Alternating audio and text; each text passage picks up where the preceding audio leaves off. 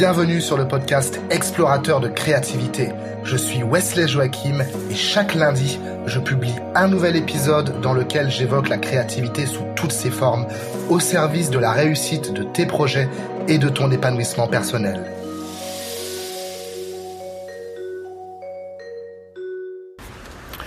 Hello, c'est Wesley pour l'épisode numéro 139 du podcast Explorateur de créativité.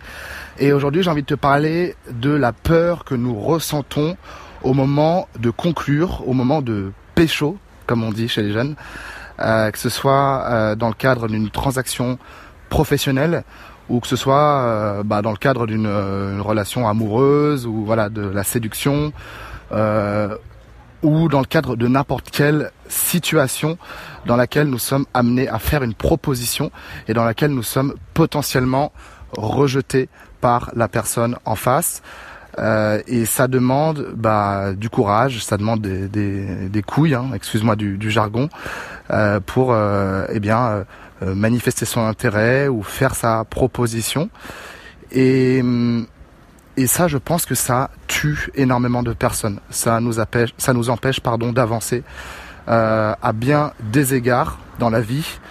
Et lorsqu'on s'en libère, euh, moi, je pense euh, être en train de m'en libérer en ce moment. Je fais ce travail-là avec une avec une coach, que ce soit dans les relations sociales, amoureuses, romantiques, ou que ce soit même dans le professionnel. Je sens que je suis de plus en plus aligné avec moi-même, de plus en plus vrai, authentique. Euh, je t'en parlerai euh, la semaine prochaine. Euh, je, te je, te prévois un, épisode spécial pour le, numéro 140 sur justement la notion de filtre et de d'autocensure, voilà le fait d'avoir un filtre ou de pas en avoir et ce que ça implique dans les dans les relations.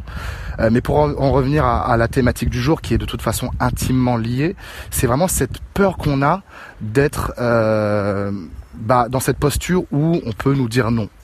Et où c'est voilà, c'est la honte, c'est le, rejet, voilà cette peur de pécho et de se dire bah voilà j'y vais, je vais essayer d'embrasser cette personne, j'y vais et on verra bien peut-être que je vais me prendre la bâche du siècle, mais peut-être que ça va euh, marcher et si ça marche, euh, ce sera extraordinaire et peut-être que finalement ça va marcher, qu'en fait je me dirais bah c'était pas si ouf que ça. Enfin voilà, il y a plein de cas de figure et et pour te donner euh, euh, trois, euh, y a, trois variables qui montrent comment euh, on peut faire en sorte que ça marche. Bon bref, je sais pas comment trop j'ai commencé, je sais pas comment j'ai commencé cette phrase, mais effectivement, j'ai vu une vidéo récemment qui explique comment comment beaucoup d'interactions, beaucoup de transactions, encore une fois que ce soit dans la vente ou dans les relations amoureuses, n'aboutissent jamais parce que justement il n'y a pas cette euh, demande. Si je te parle de ça aujourd'hui, c'est parce que je suis tombé récemment sur une vidéo euh, en anglais qui expliquait, euh, enfin dans laquelle le gars explique comment de nombreuses situations commerciales, de nombreuses transactions comme ça professionnelles n'aboutissent jamais et comment ça s'applique également au domaine de la séduction. Enfin, on peut vraiment le voir dans les deux sens. Pour moi, c'est il y a vraiment encore une fois des similarités entre les deux. Et il parle de trois euh, principes à appliquer pour euh, bah, conclure beaucoup plus facilement et surtout ne pas enfin se sentir légitime de le faire parce que je crois que c'est ça finalement le plus gros blocage c'est pas même pas tant que ça le fait de le faire parce que si on était sûr à 100% que ça marcherait si on nous disait si on va dire une petite fourmi ou un esprit nous disait euh, vas-y cette personne est à fond pour conclure ce contrat ou pour t'embrasser ou peu importe eh bien, nous irions beaucoup plus, enfin, facilement, si on savait que c'était sûr à 100%. Euh, et c'est la question que j'ai envie de te poser. Si tu étais sûr à 100%, est-ce que tu irais? Et Je pense que si la, situation te, te, te plaît, que tu as envie de conclure ce contrat, eh bien, tu vas, tu vas foncer, tu vas faire ta proposition euh, sans, euh, sans crainte, sans honte. Et il y a trois points sur lesquels on peut s'appuyer pour faire jouer les choses en notre faveur. La première, c'est d'être sûr de sa valeur. En anglais, le mec parlait de believe in yourself, believe in your product, donc crois en le produit que tu es, euh, crois en ta personne. Et ce qu'il disait, c'était très intéressant, c'est que si toi tu ne fais pas cette transaction là à ce moment-là avec euh, bah, cette personne ou cette entité en face de toi, euh, tu laisses passer ta, non seulement tu laisses passer ta chance, mais tu laisses également l'opportunité à une autre personne de prendre cette place-là, alors que cette personne-là ne sera pas forcément meilleure que toi, plus compétente, euh, plus euh, attentionnée, euh, plus engagée, etc. mieux intentionnée que toi pour faire en sorte que bah, cette relation, encore une fois, qu'elle soit professionnelle ou amoureuse ou autre, euh, soit aussi épanouissante que possible pour les deux parties. Donc c'est vraiment se dire, c'est du gagnant-gagnant, c'est du win-win. Je suis sûr de ma valeur, je sais ce que j'apporte et que les autres n'apportent pas. C'est vraiment pas une question de se croire au-dessus des autres, de se raconter ou quoi. C'est simplement de se dire, je connais je me connais, je sais ce qui me rend unique et je, je, vais le proposer euh, de manière euh, de manière transparente, sans, sans m'excuser d'être qui je suis. Donc ça c'est la première chose. Le deuxième point dont il parle, euh, c'est le fait d'être d'être capable de solver, de solutionner, si je peux dire ça comme ça, une situation. Et qu'est-ce que ça veut dire?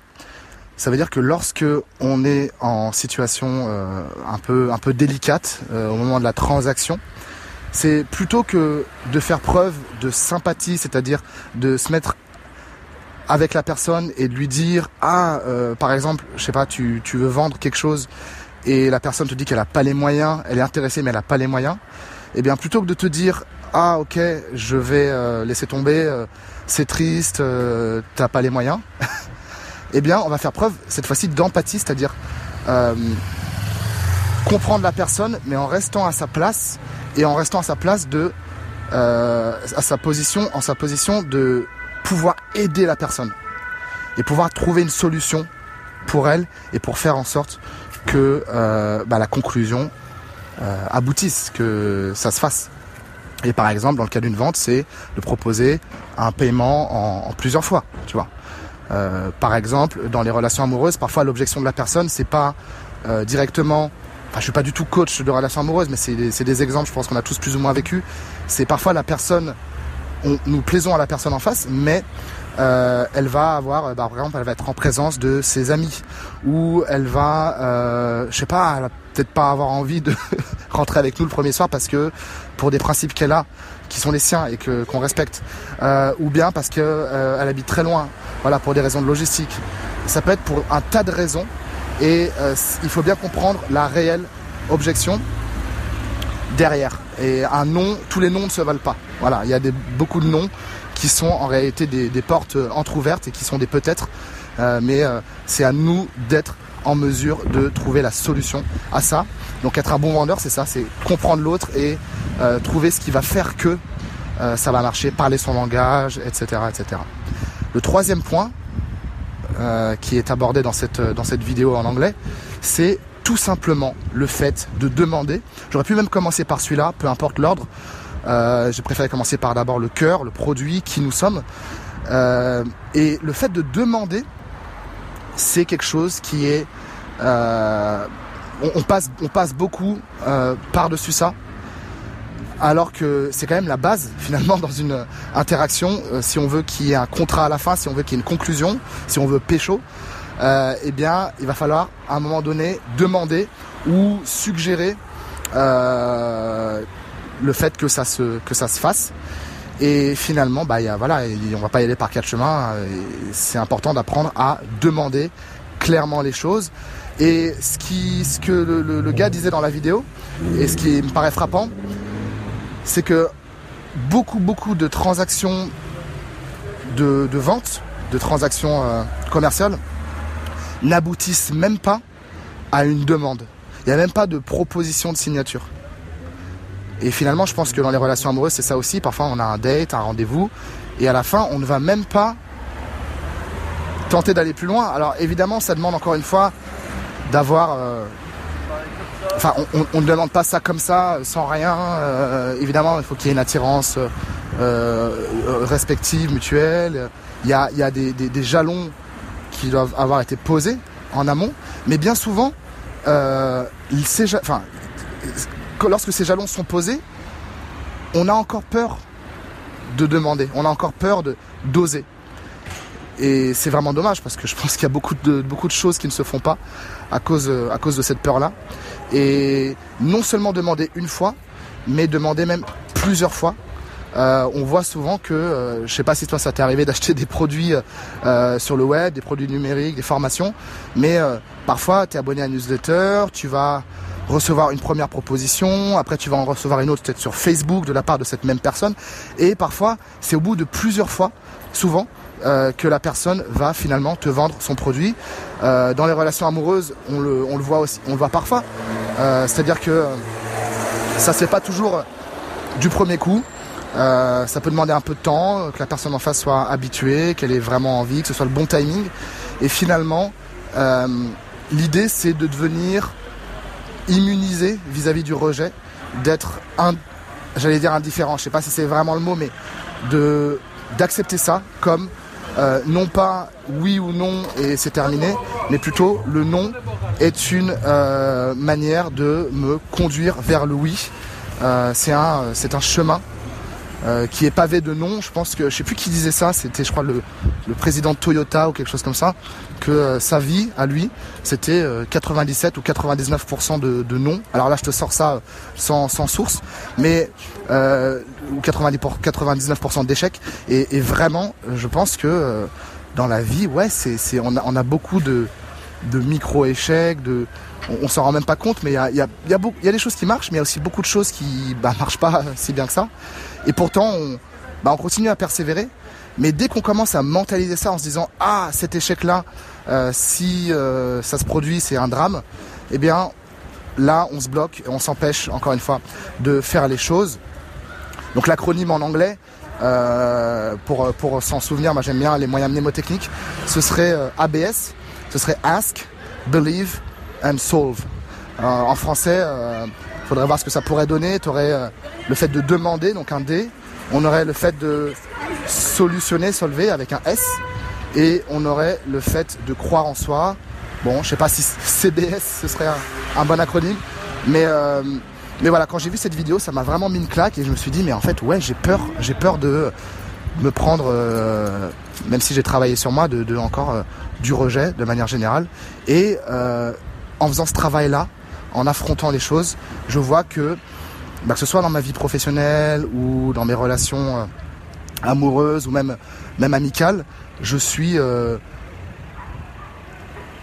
bah, beaucoup plus aligné et tout est beaucoup plus léger.